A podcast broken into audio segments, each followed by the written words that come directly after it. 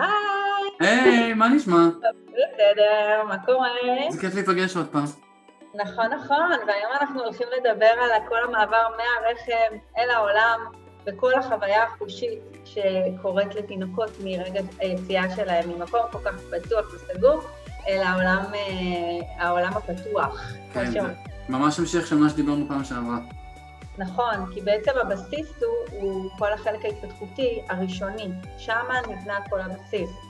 וככל שנשים את הדגשים על החלקים האלה באבני דרך הראשוניים של תינוקות, אז ככה יהיה הרבה הרבה הרבה יותר קל בהמשך בהתפתחות שלהם. וזאת הסיבה שזה מיועד יותר כביכול להורים לקטנטנים, וביחד עם זאת אני יכולה להגיד שיכולת ההבנה הבסיסית הזאת יכולה גם מאוד מאוד מאוד לעזור לילדים גדולים יותר. נכון. הבנה של מה שקורה שם. אז, אז מה קורה בעצם ברכב? ברכב, יש שם הרי חושים, נכון? כאילו, הם מתפתחים שם. נכון. באמת, אם נחזור קצת טיפה על מה שדיברנו פעם שעברה, זה שהחושים מתפתחים, באמת, כשאנחנו כבר ברכב, כל החושים מפותחים כבר בלידה. זאת אומרת, כל החושים כבר, בוא נגיד, החוטי חשמל קיימים, אבל אנחנו צריכים לזכור דבר מאוד מעניין.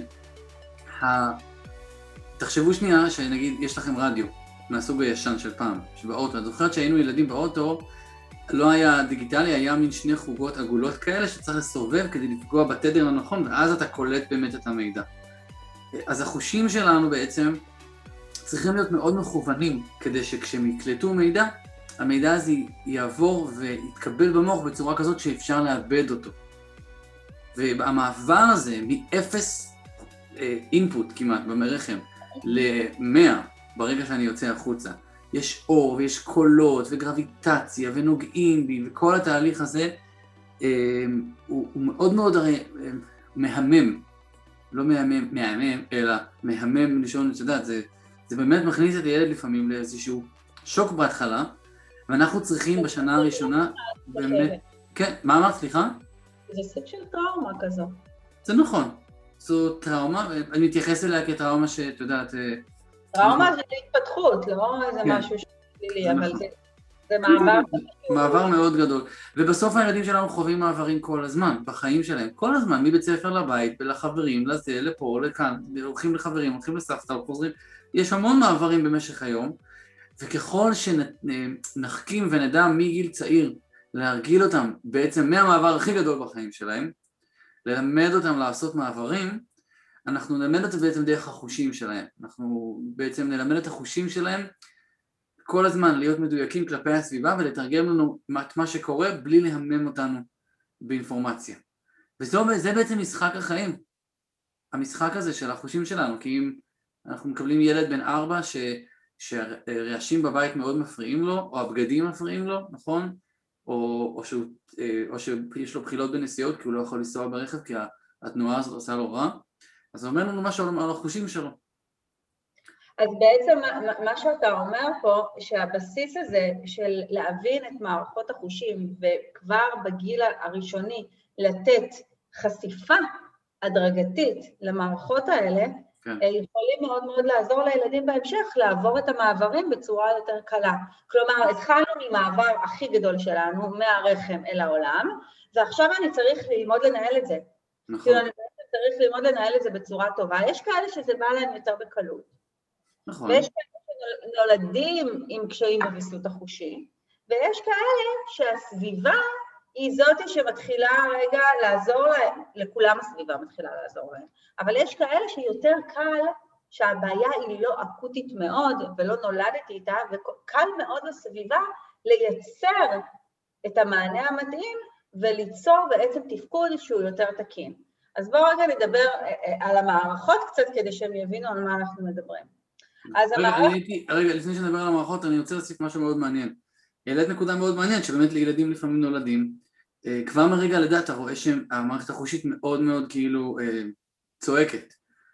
אה, אחד הדברים שאני מסתכל וזה בתוך העין שלי ככירופרקט הרבה פעמים זה התינוק שהוא עובר בתעלת הלידה לפעמים מה שקורה לו עמוד השדרה שלו מקבל איזשהו טוויסט מסוים והוא עוד לא פתר את זה אחרי זה כשהוא כבר שוכב הוא בידיים של אימא עדיין עמוד השדרה עדיין קצת תקוע באיזשהו טוויסט ומי שלא יודע קצת אנטומיה לא מבין שעמוד השדרה בעצם מגיע לי אל המוח ואם אנחנו עושים הרבה פעמים תיקון מאוד מאוד עדין אצל תינוקות, אנחנו רואים מיד רגיעה מאוד משמעותית בטונוס שלהם, בנינוחות שלהם, ביכולת שלהם לבלוע ולא לבצע ריפלוקס מסוים, אה, אז זה משהו שאנחנו כן מסתכלים עליו, באמת, כשמישהו אומר, מישהו אומר או מישהו אומר את התינוק שלי מאז שהוא נולד הוא כזה, זה אומר לי שמשהו שהוא עבר בלידה עצמה, או אולי אפילו לפני כן, הצורה שבה הוא היה בתוך הרחם, בדיוק, אנחנו צריכים לעזור לו אולי גם ברמה הפיזיולוגית הזאת, כדי באמת לעזור לו לבצע את ההתמרה שלו של החושים נכון יותר, כי בעצם יש משהו שמפריע לו מבפנים, ולכן הוא כאילו מאוד מאוד... שלט שריר.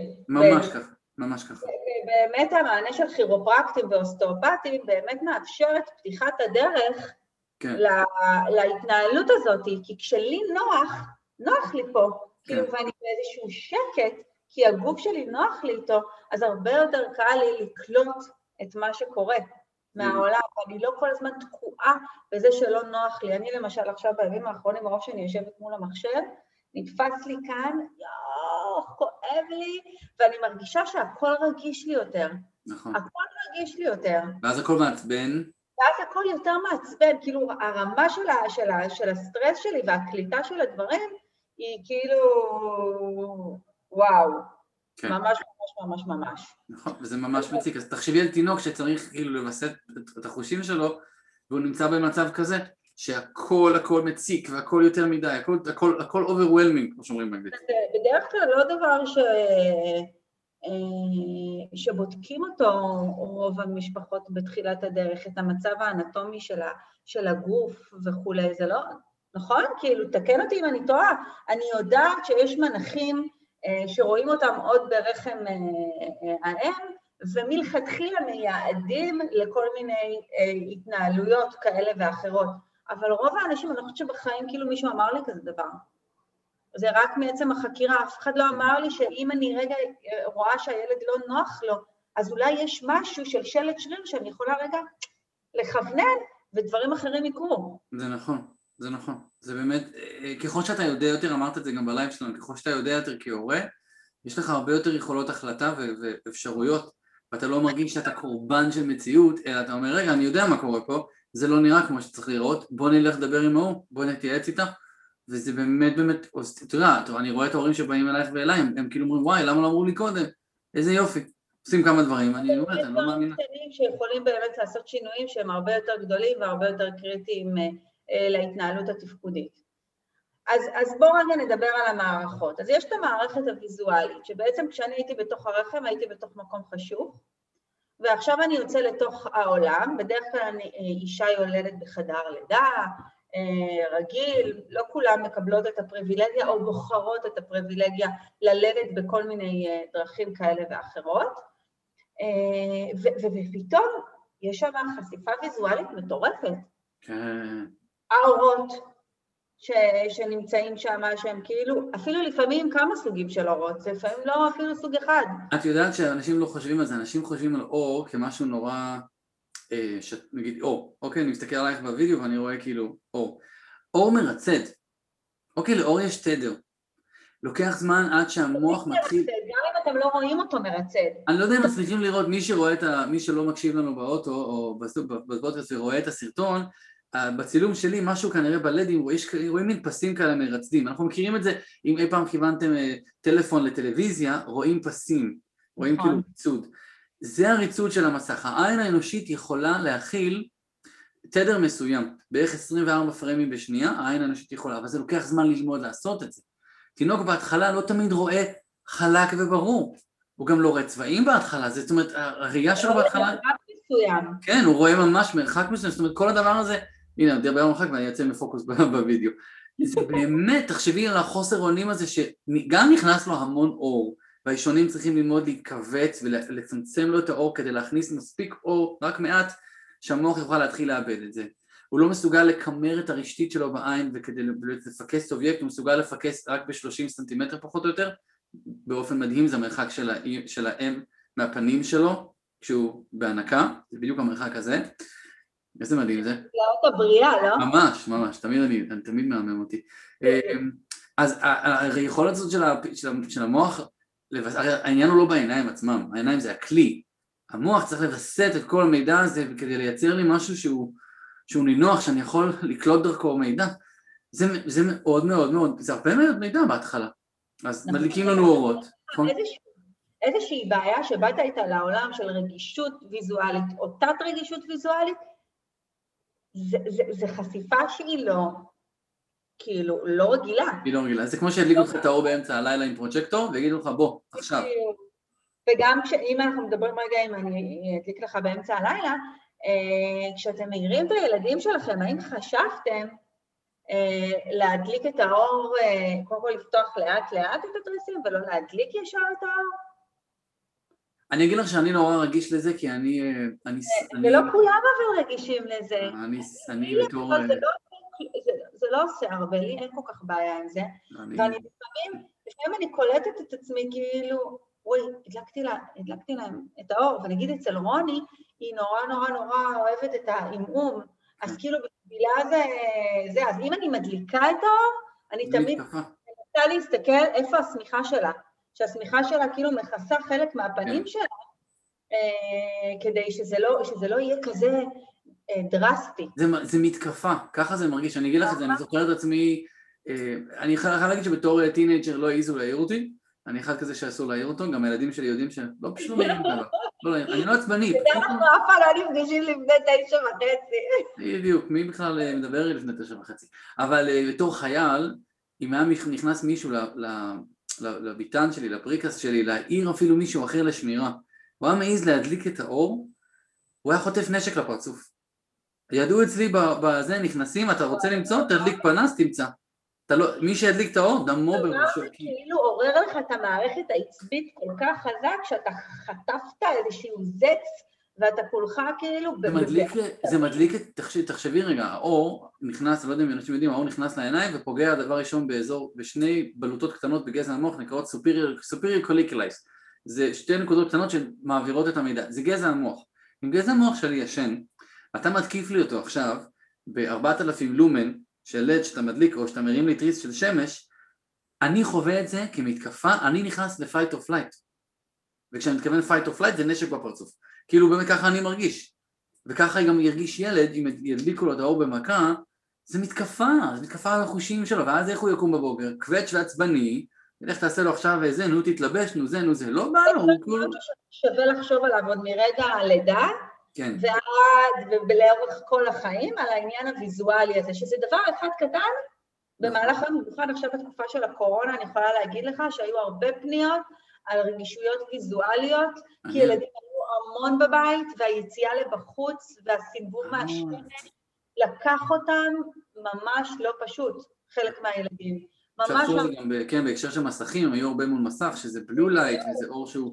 ויזואלית חזקה שהיא ויזואלית לא, היא לא, היא לא החיים עצמם, זה משהו שהוא יוצא מהחיים עצמם, אז תחשבו מה המוח צריך לעשות כדי להתאים את עצמו לכל הדבר הזה ולכל השינויים האלה. אני יכול להמליץ על משהו מאוד מאוד ידידותי, לשים בחדר ילדים, אני גם אצלי בחדר יש את זה. אמ, אנחנו, יש לנו בחדר הורים אה, שירותים צמודים, ושמתי בשירותים בעצם לד אה, אה, נגד מים אדום, גם לך יש כזה, אני, שאני שמתי צבעוני אבל אני שם אותו על אדום, ובעצם השירותים בלילה יש להם אור אדום כזה חלש, ואם אתה קם לשירותים בלילה, האור האדום, בגלל שאדום זה התדר הכי נמוך מכל הספקטרום של האור, התדר הכי איטי גם, הוא לא מתקיף את המערכת, הוא מאוד נעים, הוא, הוא, המערכת יודעת לקבל אותו יחסית בסדר, אז גם אם נגיד, בדיוק, אז יש לנו בחדר, יש לנו כזה שעושה אה, אה, אדים של, אה, לא אדים, אה, נו, שמים בזה שמן אתרי, vaporizer, איך זה נקרא? humidifier כזה, שעושה אדים של ריח ויש לו קצת תאורה כזו, אז אני שם אותו על אדום. גם אם אילנה מדליקה אותו בלילה, אני אומר, שים אותו על אדום. ואז זה מאוד עוזר, אפילו יש אנשים שמשתמשים בזה ממש שנקרא פוטותרפי. שמים לתינוקות אה, אור קטן, אולי שווה לחשוב גם על הנקודה האדומה הזאת? זה בדיוק מה שרציתי להגיד, שאם רוצים להשאיר אור בחדר אצל התינוקות, קודם כל יש כאלה שאומרים צריך להרגיל את התינוק לישון בחושך מוחלט וזה, אני אומר, אז למה? למה אתם מחליטים על איזה מציאות הוא צריך לישון, ואם אחרי זה הוא צריך לישון באור, אתם באוטו ורוצים שהוא ירדם, מה הוא לא ירדם כי יש אור? בואו לא נתקבע, בואו נגוון. בואו תמיד ניתן אופציות ואפשרויות. בעצם אנחנו רוצים שלילד יהיה מרחב אפשרויות. מרחב, אני רוצה שהוא ירדם בכל אופציה. אני רוצה שהוא ירדם לי באוטו ובספסל ובמיטה שלי, במיטה שלו, בכל מקום, לא צריך את ה... זה נכון שצריך לקנות להם הרגלים, אני מסכים, אבל הקטע הזה עם האורות הופך להיות אחרי זה נטל מאוד גדול על ההורים, שכאילו, עכשיו שהילדים הלכו לישון, לכבות את כל האורות בבית, וזה. זה במילים המקצועי של כל היועצי שינה, גורם תלות. גורם תלות. אני לא רוצה גורם תלות, אני רוצה שהוא יישן בכל מצב, אז אני כן לפעמים שם לילדים, גם כן, גם להם, יש לכל אחד בזה, שם להם אור אדום לפעמים. אה, היום נגיד הילדים אוהבים צבעוני, הם אוהבים לישון, הם אומרים לא, תעשה, תעשה שיחליף אורות, שיהיה לי מעניין. זה נורא נורא, יש מלא כאלה היום לילדים, יש מלא... כן. בלי פרסומת סמויה, אפשר לקנות באלי אקספרס, אפשר לקנות גם בללין, ראיתי. בסדר, יש מלא, לא חסר. אפשר גם ממה שאתם רוצים. נכון. וואי, צריך לעשות איזה אה, פרסום ממומן עכשיו, נכניס כן, לפודקאסט. אז אם אנחנו רגע אמרנו אפשר עם ריחות, אז בואו נעבור לחוש הריח. וואו. וואו, וואו, וואו. היציאה מהרכב שלא, שזה לא היה, זה לא היה בפעילות, זה, כאילו זה, זה היה משהו נורא נורא קבוע. כן. ואז פתאום אתה יוצא וזה הריח של המיילדת, הריח של המכשירים שנמצאים שם, של כן. החדר עצמו, כן. הנוכחות של החדר עצמו, יש לה ריח. כן, סטריליזציה כזו, כן. הריח של האימא, שזה הדבר הכי הכי הכי הכי כמובן מושלם נכון. עבור התינוק, אבל הוא לא חווה רק את הריח של האימא. לא, הוא חווה הכל במכה. הוא חווה את הכל במכה אחת, ופה עוד יותר יש את החשיבות הזאת, שאם יש אפשרות ואין שום מצב בריאותי מסכן חיים, שהילד יהיה על אימא שלו. כל הזמן, בטח. מהלידה. בטח, כמה שיותר. אינדיבידואליות שדיברנו לפני, ומה שהוא יכול לקלוט, וכמובן השד, וזה תכף נדבר על... skin to skin, כמו שאומרים. skin to skin.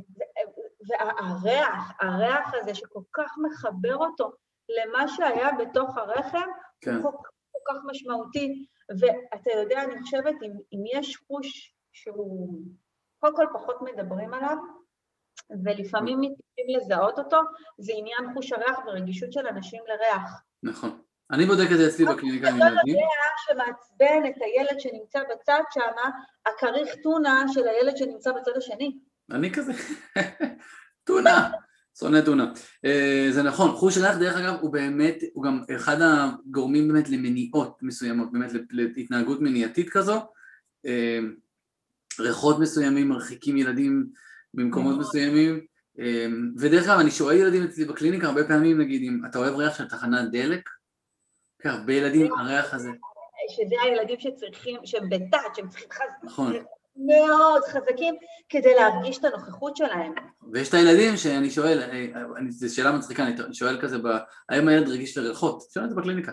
ואז הילד מרים גבה, וההורה, התגובה הראשונית של ההורה אומרת לי את התשובה. יש את התגובה של כאילו, מה זאת אומרת? מה הכוונה? אז הוא לא.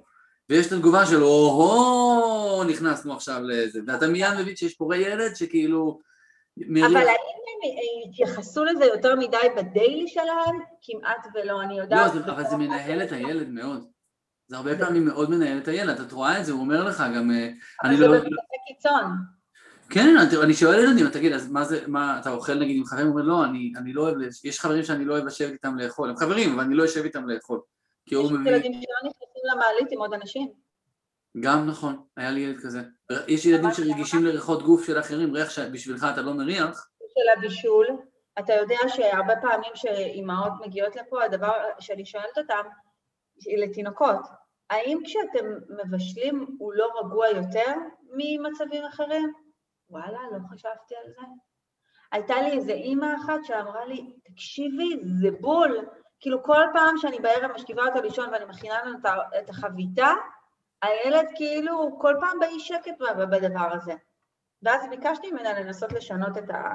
זה, ותקשיב, זה... פחות, זה ממש... פחות שמן, פחות שמן בחביתה. פחות שמן. אבל זה נכון, תחשבי על זה, אני, איפה אני נתקל בזה עכשיו? אילנה, בהיריון, מריחה הכל, ופתאום היא, היא, היא, היא באה הביתה, היא צועקת לי מבחוץ, פתח חלונות, רואה שמריחים שעשית חביתה. אני לא מריח את החביתה מלפני שלוש שעות, אבל היא מריחה את החביתה עוד מבחוץ. כל כך מבינה אותה, נכון. כל כך, ועדיין אני נשארתי ברגישות הזאת, אה, שמשתפרת דרך אגב, אבל זה וואו, זה וואו. גם, גם ריח, הוא מחבר לזיכרון, הרי וואו. רוצה שניכנס לזה רגע? מה, מה? רוצה שניכנס רגע לריח וזיכרון? זה לוק מאוד מעניין במוח. לופ מאוד מאוד מעניין. זה לופ קצר או לופ... לא, זה לופ קצר, זה לופ קצר, אנחנו... יש לנו שני נחיריים, ובכל אחד מהנחיריים האלה מוביל בעצם את ה... יש לנו חיישנים בתוך, אנחנו לא ניכנס לאיך הם עובדים, אבל בעצם קולטים מולקולות של ריח ומעבירים אימפולס מסוים לתוך המוח. יש להם איזושהי הסתעפות מסוימת. ההסתעפ... בהסתעפות שלהם הראשונה כבר, ממש אחרי הצומת הראשונה, הם שולחים את, מסלול אחד לתוך אזורים בעונה הטמפורלית שלנו, עונה מעל האוזניים, העונה שאחראית בעצם לזיהוי של ריחות, והברנץ' השני מיד הולך כבר למערכות הרגשיות שלנו, ולכן הרבה פעמים אנחנו מריחים משהו וזה מעלה לנו איזה זיכרון. עכשיו, המערכת הלימבית הזאת יושבת באזור שנקרא, ממש על, על מה שנקרא היפוקמפוס, המערכת שאנחנו אה, ממירים בה מזיכרון קצר לזיכרון ארוך. ולכן ריח מייצר לנו גם לא, זיכרון וגם תחושה. אוקיי, אני יכול... של איזה משהו שאנחנו מאוד כן. אוהבים. או שאני אוהב או שאני שונא, אבל, אבל תחושה, כן, רגש. יואו, זה כן. מטורף. אז הריח של, האורז של סבתא גם ייתן לך זיכרונות וגם ייתן לך איזה תחושת וואי, סבתא. וואי. זה, זה נקודה מעניינת מאוד של, של ריח, ו, וריח זה דרך אגב אחד המודליטי שאפשר להשתמש בהם בטיפול, אנחנו, גם אם אנחנו צריכים לס, לסגור רגע את האף, זאת אומרת לילד מסוים ולעבוד איתו עם אף סגור, או הפוך, לחשוף אותו לריחות ברמה מסוימת, באחד מנכריים לפעמים, כדי לגרום לאיזשהו בלנס מסוים. תעשה את זה בבדיקות האבחוניות הראשונות שלך, אתה עשית את זה גם... אה, כן, כן. תן להם קצת להריח בכל צד, לראות איזה צד אולי לפעמים אתה מריח בצד אחד והוא מריח, סבבה, צד שני הוא מריח והוא כאילו לא מריח כלום עד שאתה מגיע לפה וגם אז הוא מריח ולא מזהה לגמרי. אז אתה רואה שיש צד אחד שהוא טוב, צד שני מאוד חלש, ראינו את זה. מדהים. ומה עם טעם, החוש שמתחבר ישר, כאילו זה בא ביחד, טעם וריח. נכון, טעם וריח זה נכון. אה, חוש הטעם שלנו הוא, קודם כל בלשון הוא מתחלק לשתיים, הלשון שלנו בנויה בצורה כזאת שחלק מהמידע עובר דרך עצב אחד, חלק עובר דרך עצב אחר, והאינטגרציה מתבצעת במקביל, אבל בסוף האינטגרציה מתבצעת, וזה תמיד מעניין, בקורטקס, זאת אומרת במנגנון הפענוח. והטעם א' מתחבר לנו שוב לריח ולזיכרון. אה, קודם כל הרבה מאוד מהטעם עצמו, באופן מאוד מעניין, מגיע מהריח. וכולם מכירים את זה כשאתה מצונן, אתה לא, אין לך ממש טעם באוכל, מי שחלה בקורונה ומספר שבאמת אין לו חוש ריח אז הכל, הכל באמת תואם בצורה מסוימת, אבל עדיין יש לנו על הלשון קולטנים מסוימים לטעמים מסוימים. אמ, אני חושב שאם אנחנו מדברים על... חריף, כן. מתוק. מר. אה, בדיוק, ויש את הטעם החמישי שנקרא, שנקרא אומאמי, שהמציאו בסין, גם הקורונה מסין וגם האומאמי מסין, איזה יופי. אומאמי זה בעצם. הטעם, MSG, ה-MSG, המוניסיונו גלוטמט, זה כשהמציאו את זה, המציאו בעצם את האומאמי, וזה הטעם הזה שיש לדוריטוס, או לפרינגלס, או ל... כן, זה הטעם של, אמ, זה טעים, תביא לי עוד. זה הטעם, שדרך אגב, אני בטענה ש... לדברים האלה. כן, זה מייצר, אבל את יודעת שאני בטענה שהסינים לא המציאו את זה, המרוקאים השתמשו בהרבה טעמים אה, שילוב של טעמים כזה שהוא הרבה פעמים מייצר משהו מאוד דומה. כן, לא סתם סליחה, לא רק מרוקאים, הרבה עדות שלנו שמתאבלות. בוא נגיד לא הבריטים, בסדר? לא... אימא שלי, אימא שלי נולדה בהודו. אה, באמת? כן, אימא שלי עלתה לארץ בגיל חמש מבומביי. אה, וממש כל האוכל היה מטובל, כאילו של החיים. אה. שהטיבול של המשפחה של איראן כאילו היה נראה לי כזה light יחסית. הוא לא כזה light, וכאילו זה כזה כאילו מוזר לי, לקח לי זמן עד, ש... עד שהתרגלתי לדבר הזה. אבל כאילו... הנה, את מציגה, את מציגה בעצם מצב שבו יש, יש אה, רגישות גבוהה, כאילו יש תת רגישות ל... לזה, וכל דבר שהוא לא, לא מתובל בדבר כזה, הוא לא מדגדג לי בכלל. אנחנו רואים את זה אצל ילדים שאוהבים לשתות אה, טבסקו, או לאכול חריף בכפית. כמו אחותי, היא אוכלת אה, פלפל שדודה שלי מכינה תימניה, ביחד עם פלפל שיפקה, ביחד עם uh, בצל, אין לה שום... לה, יאללה, חולקוס, מה זה לך בעיה? היא נשואה, תגידי? וואי, לא הייתי מתקרב אליו. אני נשואה לתימני על האיסטר. אז תראי את ה... נקרא לזה חוסר רגישות בלשון, אוקיי? כמו בכל דבר, כמו בכל החושים שאנחנו רוצים איזושהי רגישות מאוזנת שיאפשר לי לטעום מנעד של טעמים ועומק של טעמים בלי שאני ארגיש כאילו אוקיי זה לא, לא מספיק מלוח לי, זה לא מספיק חריף לי, זה לא מספיק, אני לא מרגיש את הטעם שלו. הטעם הראשוני הראשוני הראשוני זה, זה הטעם אה, אה, של חלב האם. זה מתוק. אה, ותינוקות שלא יונקים, זה הטעם של התמ"ל שיש בו סוכר. כן. וגם בהנקה יש מתיקות. בוודאי שיש, בקולסטרום יש... המטרה היא שבעצם תינוקות ירצו להמשיך לאכול ולאכול, להיות מוזנים ולשרוד. נכון. זה משהו שהוא מאוד מאוד מאוד מאוד מאוד חשוב. זה לא אומר שאנחנו רוצים להמשיך להמתיק דברים, זה רק אומר שזה משהו הישרדותי אה, ראשוני, ו... ו- ו- ויש סיבה אה, לכל דבר. אז אה, חוש המגע, אדם, אה חוש. מגע בעצם קיים בכל, בכל שנייה בחיים שלנו. אנחנו לא צריכים, אני לא צריכה לגעת בך, או לגעת בילד שפה לידי, או לגעת במשהו, באיזשהו חפץ, כדי שחוש המגע יהיה בפעולה. האוויר שנמצא פה נותן לי להרגיש את הקיימות שלי. כלומר, יכול להיות שהמזגן עכשיו חוץ מהרעש שלו, הוא גם נותן כל הזמן אוויר, לא בטוח שזה, מי שיש לו רגישות יתר, זה יהיה לו נעים. נכון.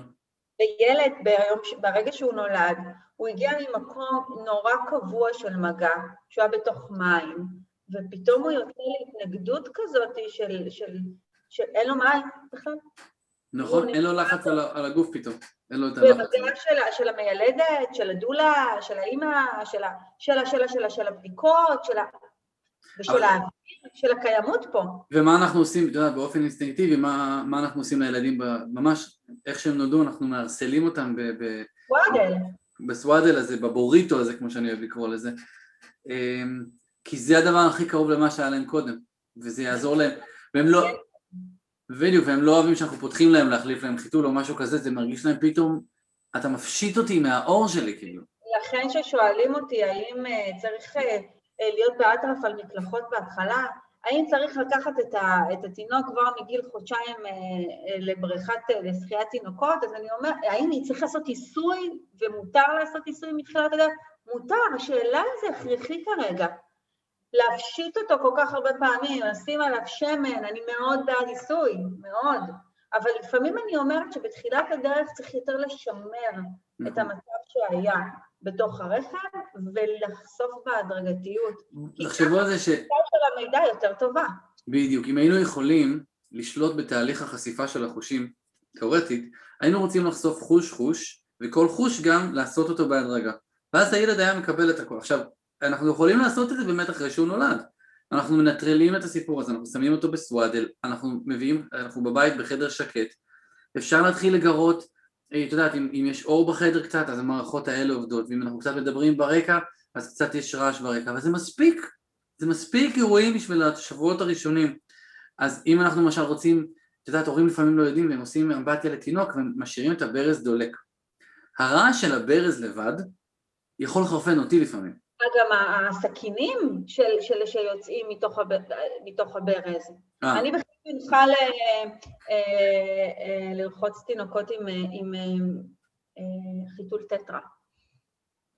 מה זה חיתול? אה, זה הבד הזה כאילו.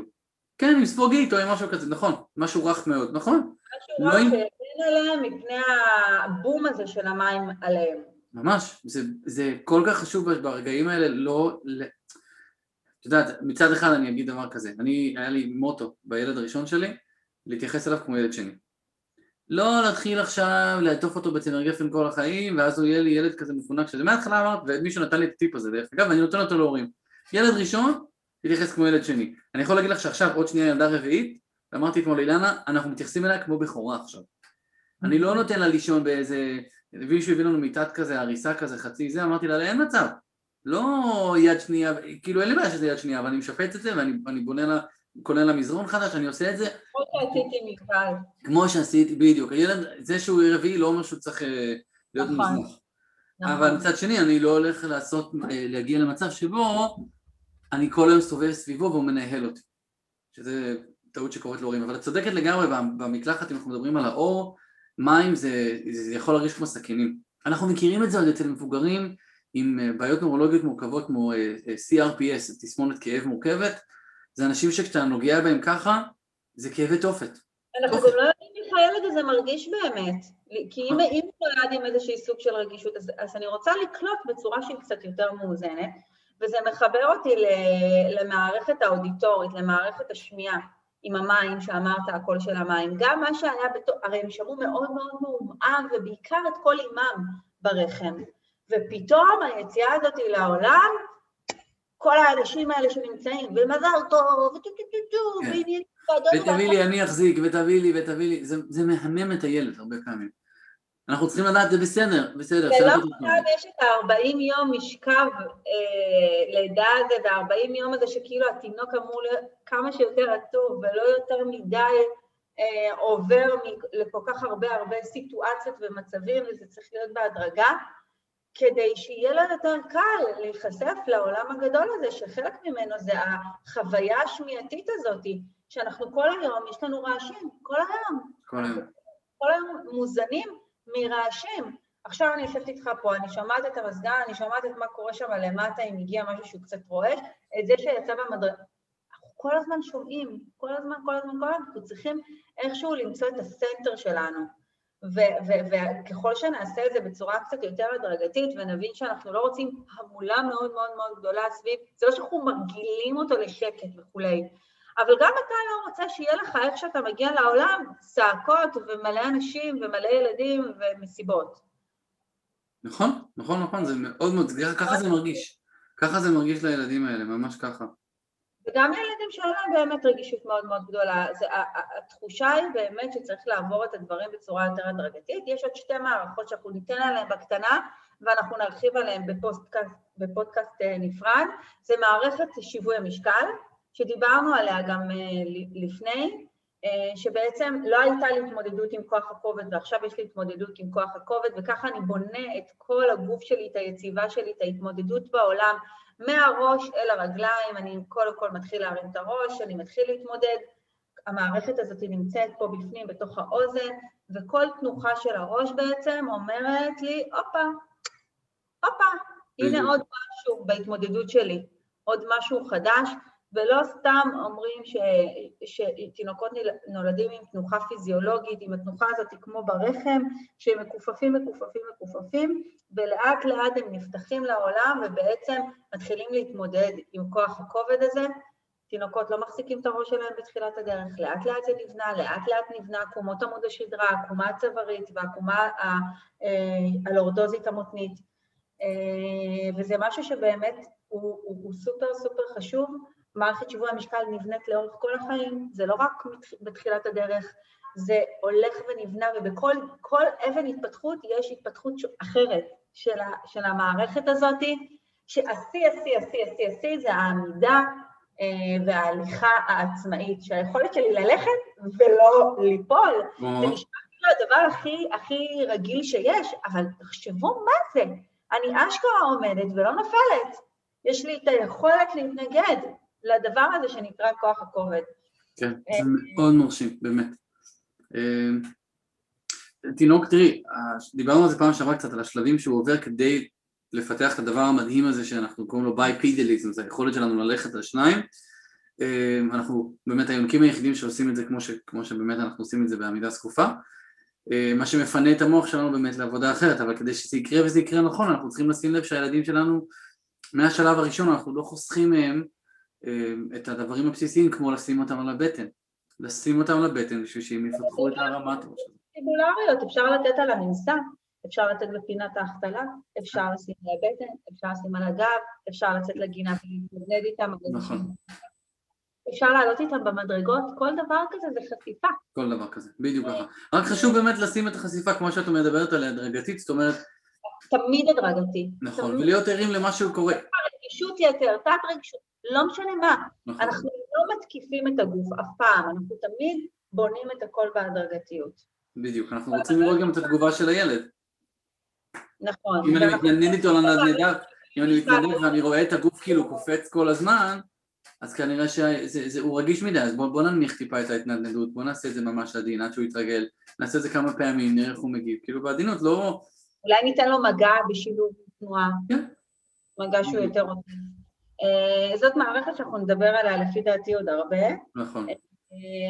והמערכת האחרונה, המערכת עם השם הכי מסובך שיש, המערכת הפרופר-רספטיבית, בקיצור פרופ, בקיצור תחושת הגוף העמוקה, שזו המערכת שנותנת לי להרגיש את עצמי, את הנוכחות שלי פה, שמתחברת כמובן גם למערכת שיווי המשקל, ומתחברת כמובן למערכת הכניסתטית, כן. היכולת שלי בעצם להרגיש את עצמי גם בלי שאני ויזואלית מסתכל, שאני יודעת עכשיו שאני עוצמת עיניים ואני יודעת שהכתב שלי כאן. אני, אני מרגישה את עצמי, אני יודעת שהמורה לפילאטיס אומרת לי לשים את הידיים בגובה הכתפיים ואני יודעת שגובה הכתפיים זה כאן. נכון. באופן מאוד מעניין, החוש הזה, לא כמו חושים אחרים, קודם כל הוא, הוא, הוא לא מורכב מ, מ, ממשהו אחד, הוא מורכב באמת מכמה דברים, גם מאינטגרציה גבוהה יותר של, של המוח וגם היכולת שלי, שלי להבין איפה כל מפרק שלי נמצא. באופן מאוד מאוד מעניין המערכת הזאת פועלת הרבה יותר, נקרא לזה אופטימלי, כאשר שאר החושים שלי יודעים להיות בשקט. זאת אומרת ילד שאין לו איזשהו שקט מסוים והוא ברגישות, נגיד או שהוא ברגישות וסטיבולרית או שהוא בתת רגישות וסטיבולרית אה, אז הוא צריך תנועה בשביל להרגיש נוכח אז הוא כל הזמן זז והוא מזיז רגליים והוא קם ויושב ונוזל והולך רק ככה הוא מרגיש נוכח, ככה הוא יודע איפה הגוף שלו כשהוא יושב בשולחן ככה רגוע הוא מרגיש מנותק, הוא מרגיש כאילו באוויר לקחו את האדמה מתחתיו. בדיוק, או לקחו לו את האדמה מהבטן, אני לא יודע איך לתאר את זה, אבל זה בדיוק ההרגשה הזאת, הניתוק הזה. לכן הוא בתנועה, לכן הוא מנסה להרגיש את עצמו. ואנחנו כועסים, אומרים למה אתה זז, תפסיק לזוז, תפסיק להזיז רגליים, תפסיק להזיז את הראש, תפסיק להזיז... הוא נוגע, או שהוא זז, הוא, עושה המון המון פעולות. כן. בעצם המערכות האחרות עובדות ביותר אה, אה, כזה, פעילות גבוהה יותר, כדי לספק לילד, לילד את התחושה של הגוף שלו. ממש, ולכן המערכת הזאת של הפרופריוספשן היא תלויה בקליברציה, נקרא לזה, של החושים האחרים שלי. אם אני, אם אני, עם המגע שלי, אוקיי, חוש המגע, עם המערכת הוויסטיבולרית שלי, עם המערכת הוויזואלית שלי, כל החושים שלי הם יחסית מדודים ומדויקים בשבילי, אני יכול לשבת בשקט בעיניים עצומות ולדעת איפה הגוף שלי נמצא. ויש לי שלווה פנימית כזו. אני, אבל עם החושים האלה באמת הם קצת עוף, עוף לא תרנגולת, עוף כאילו באנגלית, עוף, זה, זה שם אותי במקום שאני כאילו, אני, אני רואה את זה אצל ילדים, הם כל הזמן בתנועה, הם, הם לא יודעים ללכת, הם יודעים לרוץ, נכון? הם לא יודעים לעמוד, הם לקפוץ. הם לא יודעים לכבות את עצמם, ופה לפעמים אנחנו נראה גם קושי בשינה. בטח, בלהירדם, קושי בהירדמות. בלהירדם, כי הם לא מרגישים, ואז אני נותנת הנחיה של מגע, של להניח על, על הילדים דברים, של, של אה, ממש לעשות עיסוי, לא רק סמוך לשינה, גם במהלך הם לשים שמיכה יותר כבדה וכולי, כדי לתת לילדים את תחושת הגוף שלהם, כדי שהם יוכלו, רגע. את יודעת שאני עושה, לבן שלי אני עושה, אה, לקחתי חולצה ובעצם תפרנו לה קצת משקולות, כדי לגרום לו קצת להרגיש יותר טוב. אז מה הוא עושה עם זה? כמו השמיכה, כמו השמיכה הכבדה, כן? עשיתי לו חולצת משקולות, אז מה הוא עושה? הוא מרגיש סופרמן. הוא אומר, תראו איך אני חזק, ואז הוא רץ בבית עם הדבר הזה, ונתקע בקירות ככה, פעם, זה... גאון, ילד גאון. הוא כל הזמן צריך להרגיש את עצמו. הוא כל הזמן צריך להרגיש את עצמו. לחוש את עצמך, כמו שאומרים. חש את עצמו, ממש, אני אומר לו, חוש את עצמך. אבל את יודעת, דיברנו קודם על הריחות, ואנחנו נשלב את זה עכשיו לקראת סיום. באמת בדבר כזה, אצל ילד כזה, שבאמת אנחנו רוצים לגרום, אנחנו נעשה עוד אינטגרציה של ריחות, אני כן אשים לו ריח בחדר בלילה. אני גם אשים לו מוזיקה או סיפור לפני השינה, מוקלט, להאזין לו. אני רוצה שהוא ילמד כאילו להרגיע את הגוף ורק להפעיל את האוזניים ורק להקשיב. זה מה שרוני עושה לעצמה, היא שמה לעצמה מוזיקה שקטה כדי להתחיל להרגיש את עצמה וככה היא נכנסת לשנה. נכון, כי אנחנו רוצים איזשהו ויסות, אז אני מלמד את הילדים לנסות לווסת את עצמם לא בלצפות בטלוויזיה לפני השינה ולא בלשחק לפני השינה, אלא רק להפעיל חוש אחד. זה ש... דברים שהם גם יותר רגועים. בדיוק, אז למי שלא מכיר, יש המון סיפורים בספוטיפיי, סיפורי ילדים, בכל מיני תחומים, לדתיים, ללא, כאילו באמת בכל מיני סוגים. אה, ויש גם, אה, מי שלא מכיר, את אייקאסט. אייקאסט זו אפליקציה ישראלית לספרים מוקלטים. אה, אין לי, אין לי אחוזים באייקאסט, אני לצערי לא, כי אצלנו אנחנו שומעים הרבה אייקאסט אצלי. מי שלא יודע מה זה אייקאסט יכול לבדוק, ואני ממליץ למי שמאזין לבדוק בספרייה המקומית שלכם אם יש לכם אה, קופונים לאייקאסט. אצלנו בספרייה המקומית של מטה בנימין יש, אנחנו מקבלים אה, מנוי ב-15 שקל לחודש. מגניב. כן, ממש מגניב, והילדים שלי שומעים לפעמים בנסיעה, זה מה זה מקל על הנסיעה, שמים איזה סיפור, לי זה קצת חופר, כן, אז אני כאילו יושב שם ושומע, הבן שלי אוהב לשמוע קופיקו, בסדר, אני שומע קופיקו, והילדים שלי שומעים דברים אחרים, סיפורים אחרים, זה ממש מקסים, אז היכולת שלנו כהורים לדעת מה האפשרויות שלנו, ולא רק להתעלם ולהגיד, טוף, שים את הראש, לך לישון, לך לישון, זה לא, זה לא כפתור ונגמר, זה לא. ממש, ממש ככה. וואי, היה מרתק, מרתק, מרתק. כמו תמיד מרתק לנו. אה, ואנחנו ניפרד עכשיו, ואני מתארת לעצמי שניקח כל מערכת ונביא אותה בכל מיני כיוונים התפתחותיים בהמשך, אה, אבל זה ה basic של הדבר הזה. זה גם המקום להזמין שאלות, זאת אומרת, אם יש לאנשים שאלות, אז אה, מה את אומרת, שיכתבו לך באינסטגרם, שיכתבו לי באינסטגרם? באינסטגרם, בפייסבוק, ואז אנחנו לוקחים שאלות ופותחים עליהן שיח ועושים עליו הקלטה של פודקאסט. נכון, זה מצוין. להיות ממש ממש ממש אה, טוב. אני אולי אפילו אשים את זה ב story שלי אה, כל כמה ימים כדי לתזכר אנשים, וכדי, וככה נוכל ליצור איזה מענה שהוא באמת מענה שאנשים מחפשים אותו. מקסים, ממש מקסים. טוב יקירתי, תענוג, כרגיל. ביי ביי. יאללה, ביי בינתיים.